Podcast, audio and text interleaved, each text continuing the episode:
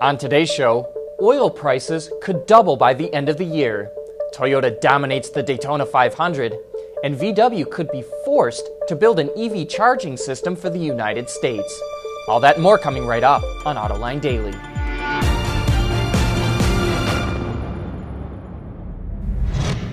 This is Autoline Daily for February 22nd of 2016. Motorists the world over are enjoying lower oil prices. Almost no one expected oil to fall below $30 a barrel. Well, enjoy it while it lasts.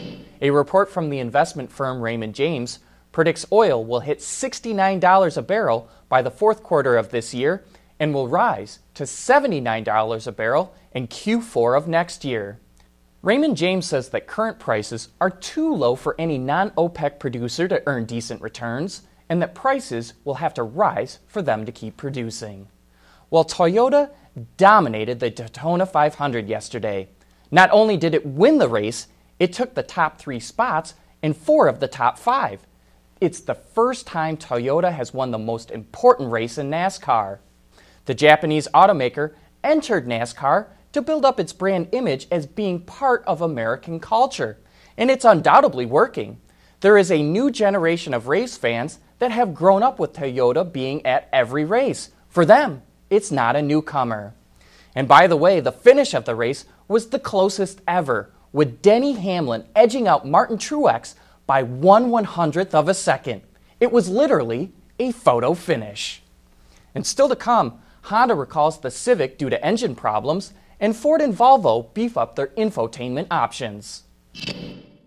AutoLine Daily is brought to you by Bridgestone Tires, your journey, our passion, and by Dow Automotive Systems, breakthrough technologies for lightweight vehicles. Uh oh, Honda is running into some issues with its North American Car of the Year winner. The Japanese automaker issued a stop sale on some 2016 Civic models due to missing or misset piston rings, which could cause engines to stall or fail altogether. Honda has not said how many vehicles are involved, but some reports say that 34,000 Civic models will need to be fixed. And as of right now, it sounds like replacement parts aren't available and won't be until mid March. Honda is also waiting to issue an official recall until NHTSA has acknowledged its recall plan.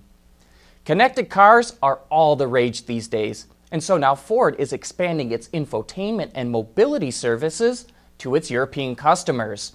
Starting later this year, Ford will offer the new Sync 3 communications and entertainment system, as well as its consumer experience platform called Ford Pass. Ford says it is transitioning to become both an automaker and a mobility company. And in related news, Volvo will launch a brand new Spotify app for the infotainment system in the new XC90, S90, and V90. The music streaming service can already be used in Volvo cars via Bluetooth, but the unique and custom made interface will not require a smartphone and adds a search function as well. Those new to the service will get a 30 day free trial, but from there, the Volvo Spotify app will require a premium subscription.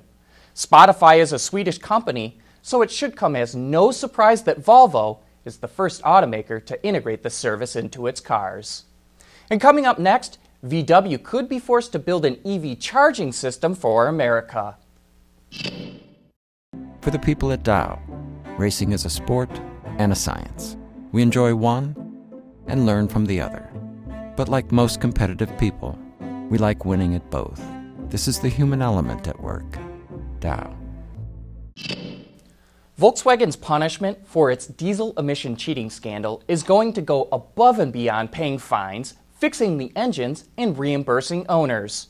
Bloomberg reports that the company may be forced to fix the environmental damage it caused in the U.S. Last year, the EPA decided to allow companies to carve out part of a fine to pay for programs that benefit the public.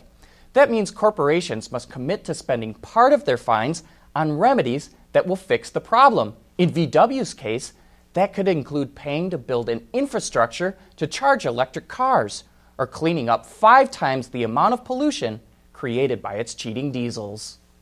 Be sure to join us for Autoline After Hours this Thursday when our guest will be Dan Nicholson, the head of all powertrain development at General Motors. Or maybe we should say the head of all propulsion at GM. That's because GM just changed the name of its group from powertrain to propulsion. We'll get to the bottom of what that's all about. So join John and Gary for some of the best insights we get from some of the top executives in the automotive industry. That wraps up today's report. Thank you for watching. Please join us again tomorrow.